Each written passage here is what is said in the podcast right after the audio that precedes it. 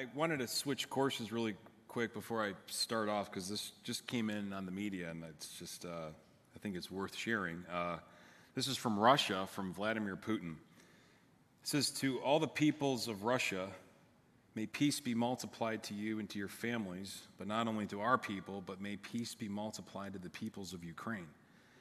As of this morning, our Russian forces are pulling back.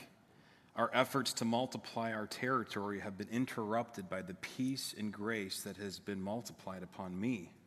Late last night, I was encountered with signs and wonders by an almighty God, whose kingdom is an everlasting kingdom that humbled me to turn from my wicked plans and ways.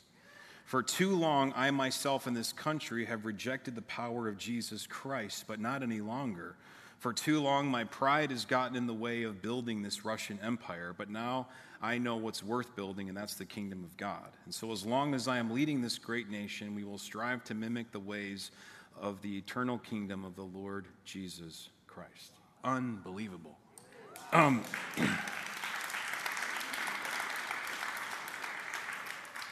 this can't be true because it's not true. I know. You're mad at me. I'm sorry. Forgive me. For those of you watching online, please don't share this. Um, but I did this on purpose. Here's the reason why I did this. You're like, what the heck is wrong with him? Okay. the reason why I did that is one, we're in our series Truth and Dare. And I want to keep you on your toes because you never know what's true. Don't believe everything you hear. Secondly, is I wanted to take you to the emotion. The emotion that you were feeling is the same emotion that was happening in 500 BC in Daniel chapter 4. That feeling that you were feeling right now about this, you know, pagan evil empire all of a sudden shifting to the one true God is what we see taking place in chapter 4 with King Nebuchadnezzar. It's unbelievable. It was shocking people. It was so like unbelievably, they couldn't, it's like, how is this true? Let me just give you the first couple verses of, of chapter 4. This is a, literally an autobiography from King Nebuchadnezzar. King Nebuchadnezzar, to all peoples, nations, and languages that dwell in all the earth, he says this Peace be multiplied to you. It has seemed good to me to show the signs and the wonders that the Most High God has done for me. How great are his signs, how mighty his wonders. His kingdom is an everlasting kingdom, and his dominion endures from generation to generation. And all the peoples of the Babylonian Empire at this time are thinking to themselves, You have got to be kidding me. This just can't, it just seems too good to be true. I mean, this idea that this emperor, this dictator of the Babylonian Empire is saying, listen, stop bowing down to me, and I want you all to start bowing down to the one true God. I mean, again, it was just a too good to be true situation. This was a humble admission, if you're taking notes. This was a, a humble admission from a king, such a major shift that was taking place as we look at chapter 4. Now, in the same way, how difficult it is for you and I to take ownership when we're wrong, when we've dropped the ball. How hard is it for us to take ownership, right? For us to, in certain situations, in our work or with our home or with our friends where we'll humbly admit that, you know what, my bad. Like maybe for some of you, as you were driving here, you got in a tiff with your spouse or a friend or a sibling, and, and, and right now you're angry, you're frustrated, you're like, how does he know? I don't know. It's just a room this size, it's bound to happen often, okay? But like literally, you're stirring inside. Your pride is elevated, and, and the thought of you humbling, admitting that you're wrong right now is very, very difficult for you right now.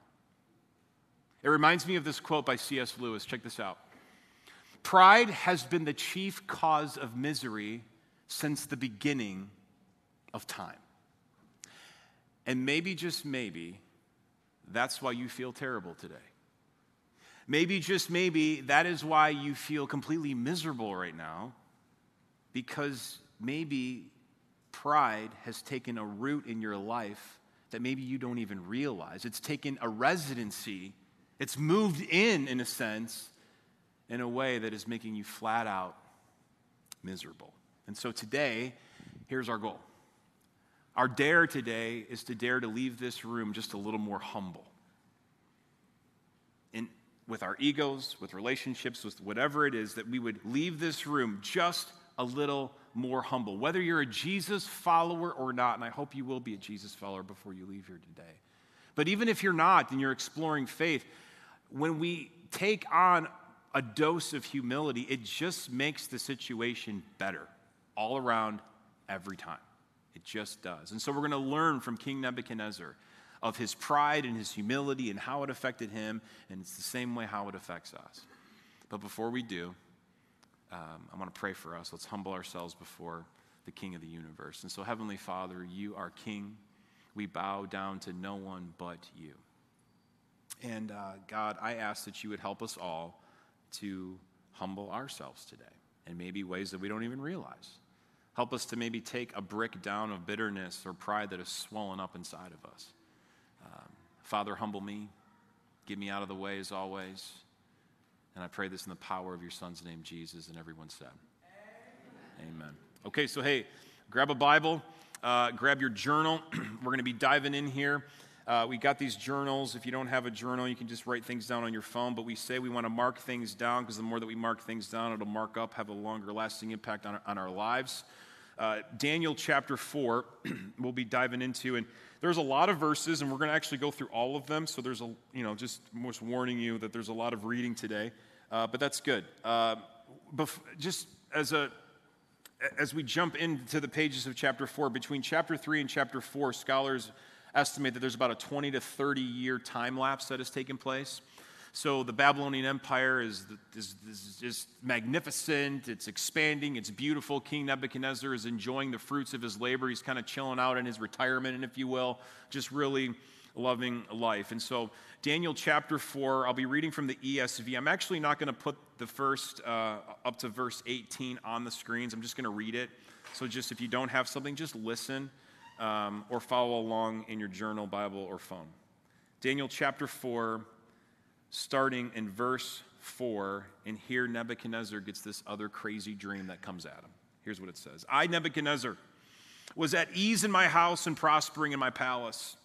And I saw a dream that made me afraid. As I lay in bed, the fancies and the visions of my head alarmed me. So I made a decree that all the wise men of Babylon should be brought before me, and that they might make known to me the interpretation of the dream. Then the magicians and the enchanters and the Chaldeans and the astrologers came in, and I told them the dream, but they could not make known to me its interpretation, which I just paused right there. You'd think King Nebuchadnezzar would have gotten the hint in chapter 2, right? Like, it, chapter 2, he had the same dream, called in the wise guys, they couldn't answer it, and then he finally went to Daniel. You think he would have learned, but he didn't. So, verse 8, he finally calls on Daniel. It says, At last Daniel came in before me, he who was named Belteshazzar, after the name of my God, in whom is the spirit of the holy gods. And I told him the dream, saying, O Belteshazzar, chief of the magicians, because I know that the spirit of the holy God is in you, and that no mystery is too difficult for you, tell me the visions of my dream that I saw and their interpretation. The visions of my head as I lay in bed were these. And here he explains it I saw and behold a tree in the midst of the earth, and its height was great. The tree grew and became strong, and its top reached to heaven.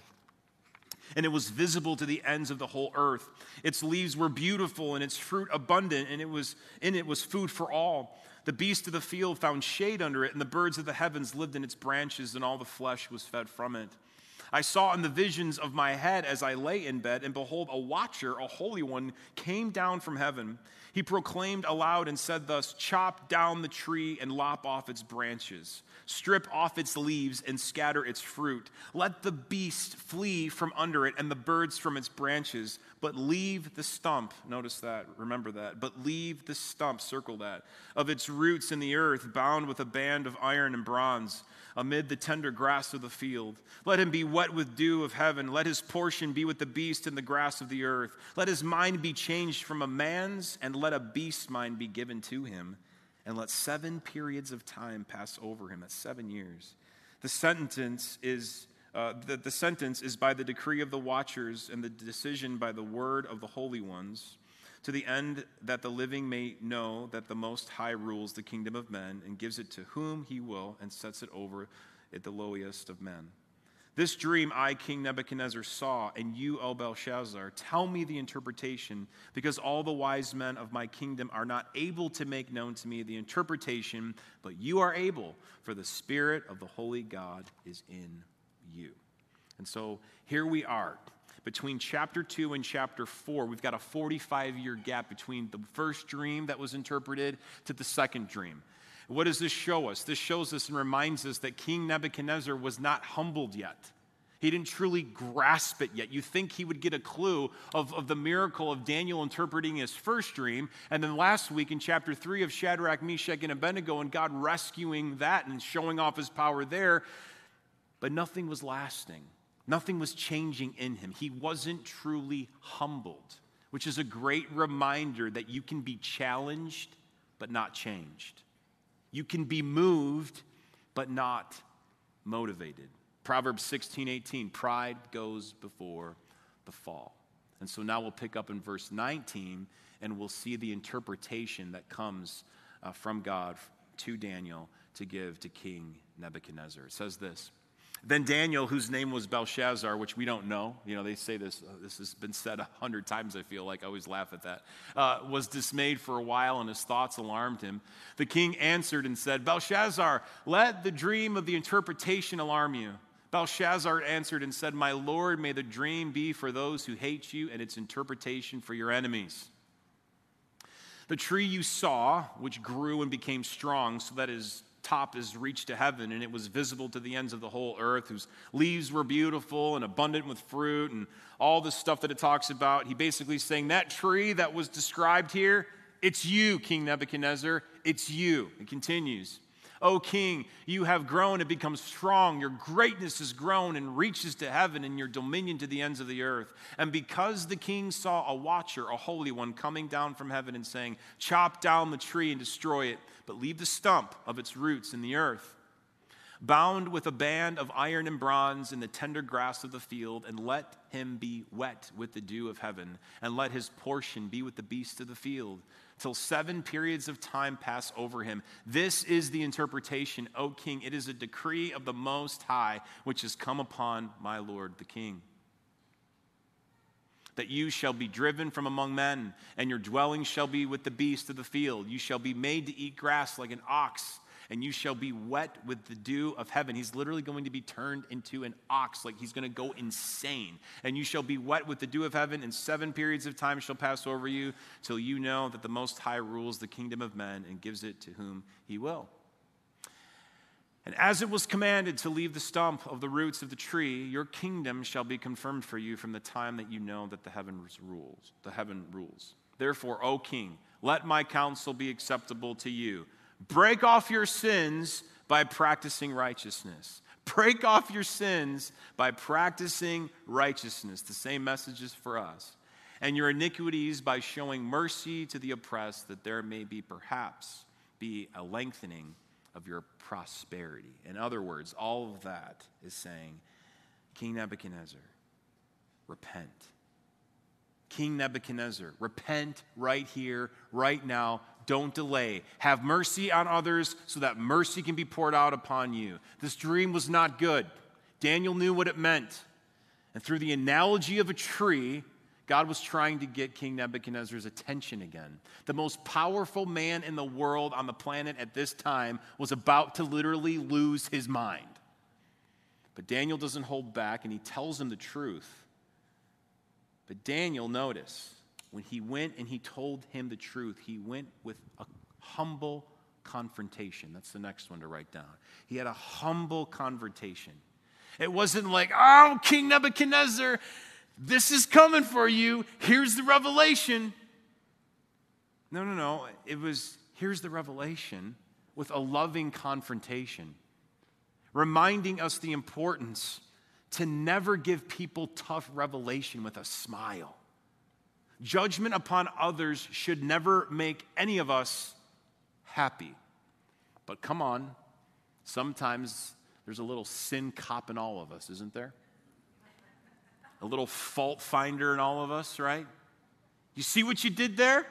Oh, you didn't? Well, let me show you. Here's what you did there. See that ball that you dropped? See how you didn't handle that? See how you didn't handle this? And we start to elevate with the finger of pointing out instead of putting the fingers away and getting on our knees and folding our hands and saying, God, help them with a humble confrontation. And we do this all the time with people that we know, and we do this with people that we don't know. I think about, uh, you know, when you think about people that are online, like leaders that are online, and if they fall or they drop the ball, you're like, Sat, gotcha. See, look at them. I knew they were frauds. I knew they were phony. I knew they were fake. Did you see them? You see how they screwed up? And then we start to annihilate them, whether we post about it or not. Did you see him at that party? Did you see her wearing that outfit? Or whatever. What if in those moments we humbly bowed our heads instead of taking up our swords and prayed for those people? What if we prayed for those leaders?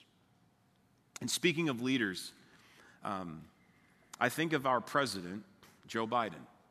Now, before you get freaked out.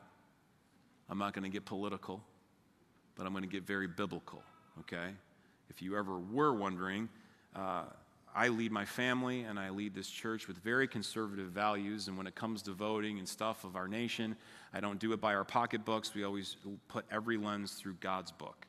And that's really important to do as Jesus followers, to run your filter through God's word when you're making those decisions. However, I want to remind us as a church family that Jesus reminded us and told us that we are supposed to honor our leaders. No matter what side of the aisle they're on, we are called to honor our leaders. Democrat or Republican or whatever it is in between, we're to honor our leaders. Don't take it from me, take it from God's word. Here's what it says Obey the rulers who have authority over you only God can give authority to anyone, and He puts these rulers in the places of power.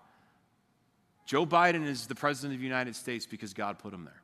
Donald Trump was our president because God put him there. People who oppose the authorities are opposing what God has done, and they will be punished. And so when I hear the statement, it's not my president, not my president. I'm sitting in my mind like, wait, what? Seriously? And then oftentimes, I hear people tell me, well, the other side did the same thing when Trump was in office, and they'd say it's not my president. And then it makes me think, seriously? Like we've come to this? That just because one side says something foolish, then then we think it's okay to then say something foolish right back at them? Have we forgotten 1 Peter 3 9, where it says, Don't repay evil for evil? Don't retaliate with insults when people insult you. Instead, pay them back with a blessing. That is what God has called you to do, and He will grant you His blessing. We have lost the idea of honoring our leaders, whether we agree with them or not. Now, where's the line? The line is always if the leadership ever tells you to bow down to them, you don't bow down. You only bow down to King Jesus. But we have to honor leadership even if we don't agree with it. And I know it's difficult, but I know it's not easy. And, and then when I, when I hear people, even now, of all generations, I even had to correct one of my kids a couple weeks ago. Hearing a speech of our president, slurring his speech, and ha, oh, or I see people post, oh, look at that, you know, oh, whatever. And it's like, when we hear our president slurring his speech or there's potential signs of dementia, that's not funny. That's scary. That should make all of us scared for the health of our country. And that should make us scared for the health of Joe Biden, who is a son of the king of the universe. Do you have family members that have dementia?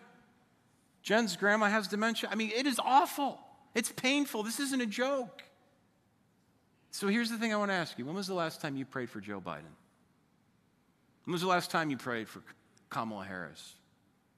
For Donald Trump or Mike Pence or our governor? I mean, it's so important that we make sure that we instill in the next generation to honor them, not laugh at them or make fun of them, whether you agree with them or not. Not only do we have to be careful when it comes to having humble confrontations with people that we don't know? But it's for the people that we do know. You know, when you think of maybe you're a teenager in the room and if you see one of your siblings mess up or your parents mess up, maybe it's really easy to just be like, aha, got you, mom, got you, dad, got you, sis, got your bro, and you just want to kind of smear it in their face.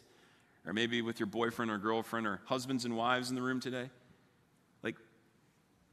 Husbands and wives, come on.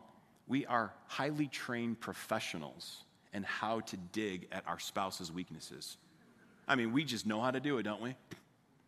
I mean, a few weeks ago, Jen and I got in a tiff over taxes. Like, if not, if, if, if taxes weren't miserable enough, we took it to a whole other level on taxes, which then just, we started just going at it. And you know, maybe you're going at it right now with your spouse and you guys have this tension going on. I mean, it happens to all of us, right? And the only remedy to get out of your tiff is humility and I, I know it's not rocket science, but it's the truth. The only remedy is humility. And I want to talk to all the dads in the room. Dads, husbands, you are to lead your family. And you need to lead the charge of being humble. And I know maybe maybe she was wrong, but you know they're always right. So that's the best advice you always get, right? But you know, but whether they're right or whether they're wrong, you, we have to lead the charge of humbling ourselves first. If not, you're just going to be miserable. So you just have to humble yourself. I want to remind all the dads in the room, all the husbands in the room. 1 Peter 3 9, two verses prior to that, I didn't put it on the screen. You look it up. It talks about how, as men, we are to cherish and honor our wives. And then at the very end of the sentence of the verse, it says, And if you're not, your prayers will be hindered. Yeah.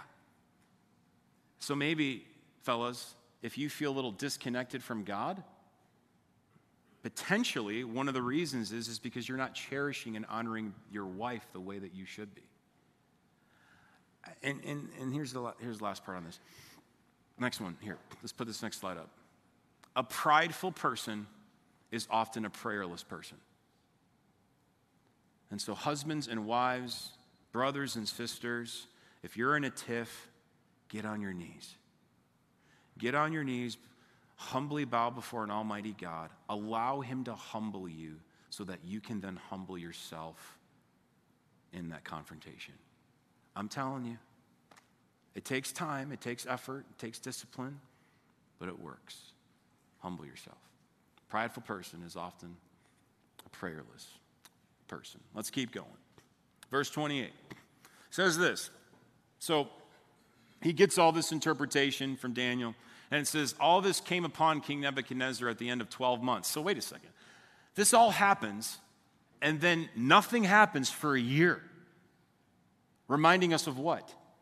God's patience, God's mercy for us. Man, He is such a long, suffering, patient God. It's unbelievable chance after chance for King Nebuchadnezzar. So after 12 months, so here we got King Nebuchadnezzar. He's walking on the roof of his royal palace of Babylon. And the king answered and says, Is not this the great Babylon which I have built by my mighty power as a royal residence and for the glory of my majesty? You got to understand, the Babylonian Empire at this time was the greatest thing on the planet. Uh, just a couple fun facts the walls had a 60 mile circumference. They were 355 feet tall. And check this out 85 feet thick. It's a six lane highway. They would literally do chariot races on the walls of Babylon. And he's looking and he's like, Look at what I have built, my kingdom. And then the moment that he's saying this, taking a walk on the walls of his empire, check out what happens. While the words were still in the king's mouth, there fell a voice from heaven. Whew. O oh, King Nebuchadnezzar, to you it is spoken. The kingdom has departed from you, and you shall be driven from among men, and your dwelling shall be with the beasts of the field. And you shall be made to eat grass like an ox, and seven periods of time shall pass over you until you know that the Most High rules the kingdom of men and give it to whom he will. Immediately the word was fulfilled against King Nebuchadnezzar, and he was driven from among men and ate grass like an ox. And his body was wet with the dew of heaven till the hair grew as long as eagle's feathers, and his nails were like bird claws. Literally goes insane. And this is what this reminds me of this whole section. Next one humble confession. He was so stubborn. He was so prideful that he kept bowing down to his ego and to the world's ways instead of bowing down to God. And here's what, here's what caught me seven years. Seven years. God made him be insane, allowed him to be insane, to become an, like an ox. And it got me thinking what is it going to take for God to get your attention? Like, I don't know, like maybe you're apathetic towards God, you're angry at God, you're frustrated with God, or I don't know what it is with you and God, but what's it going to take for God to get your attention? Listen, sometimes people will think of what God did to King Nebuchadnezzar as mean. Well, okay, maybe it was mean, but it was out of love. And God knew that that's what it was going to take to humble King Nebuchadnezzar. And God loves King Nebuchadnezzar so much that he would do anything to get his attention, even making him go insane like an ox. And I got news for you God loves you in the same way, just as much as King Nebuchadnezzar. And he will relentlessly chase you and go after you and mess with you until he can get your attention. What's it going to take for you? I mean, until you die or until Jesus comes back, he will chase you relentlessly because he loves you. What's it going to take to wake you up? What's it going to take? And so, seven years goes on. And here's what happens after seven years. At the end of the days, I, Nebuchadnezzar, lifted my eyes to heaven, and my reason returned to me. So now he's not insane anymore. He's no longer thinking he's an ox. Now he's back to being a man. And I blessed the Most High, and I praised and honored him who lives forever, for his dominion is an everlasting dominion, and his kingdom endures from generation to generation. All the inhabitants of the earth are accounted as nothing, and he does according to his will among the host of heaven and among the inhabitants of the earth. And none can stay his hand or say to him, What have you done? At the same time, my reason returned to me, and for the glory of my kingdom, my majesty and splendor returned to me. And it says, My counselors and my Lord sought me when I was established in my kingdom, and still more greatness was added to me. Now I, King Nebuchadnezzar, praise and extol and honor the King of heaven, for all his works are right and his ways are just. Do you guys remember who's talking? This guy, this king, just came out of seven years of insanity. And what does he say? All of his works are right and his ways are just. Sometimes we don't like it. Sometimes it doesn't feel good. But remember, God will not be mocked. He is a God of mercy, but He is also a God of justice. He can't deny who He is. He is the faithful, almighty God. But then He says this and those who walk in pride, He is able to humble from King Nebuchadnezzar, signing off. Those who walk in pride, he is able to humble. Basically, he's trying to get our attention and get your attention. He's saying, if God can humble me, then he can humble you. Just like Stephanie Martica said in her baptism story, if God can get a hold of me and humble me, then God can get a hold of you and humble reminding us of another great truth of the importance of us having humble intercession towards others, to never give up, to never give up on the people that we think could never be humbled. This is a great reminder that God can light up anything. God can humble anything. God can break anything He wants to, when He wants to, and how He wants to. He can get a hold of anyone, He can change anyone. Has He gotten a hold of you? What about you? Has God gotten a hold of you? Are you still bowing down to King, whatever your name is? All of us want to be Jesus deep down. We all want to be God. That's in the root of all of our nature. We have to get to the point to realize all right, I'm not God. And you know what? The world, that's not worth bowing down to either. But you know what? I'm going to go ahead and bow down to the creator of all things. I'm going to bow down to Jesus Christ. And before you get to that point in your life, you will be miserable. You will. And that feeling of lostness or loneliness or wondering what your purpose or identity is in, if you haven't bowed down to King Jesus yet, that is why you feel that way. But when you bow down to King Jesus, it changes everything. When you finally get to the point to humble yourself to believe who He is and what He does for you, changes everything. If you didn't know this, this is all you need to know. God loves you so much that He will constantly chase you, and He loved you so much that He died for you.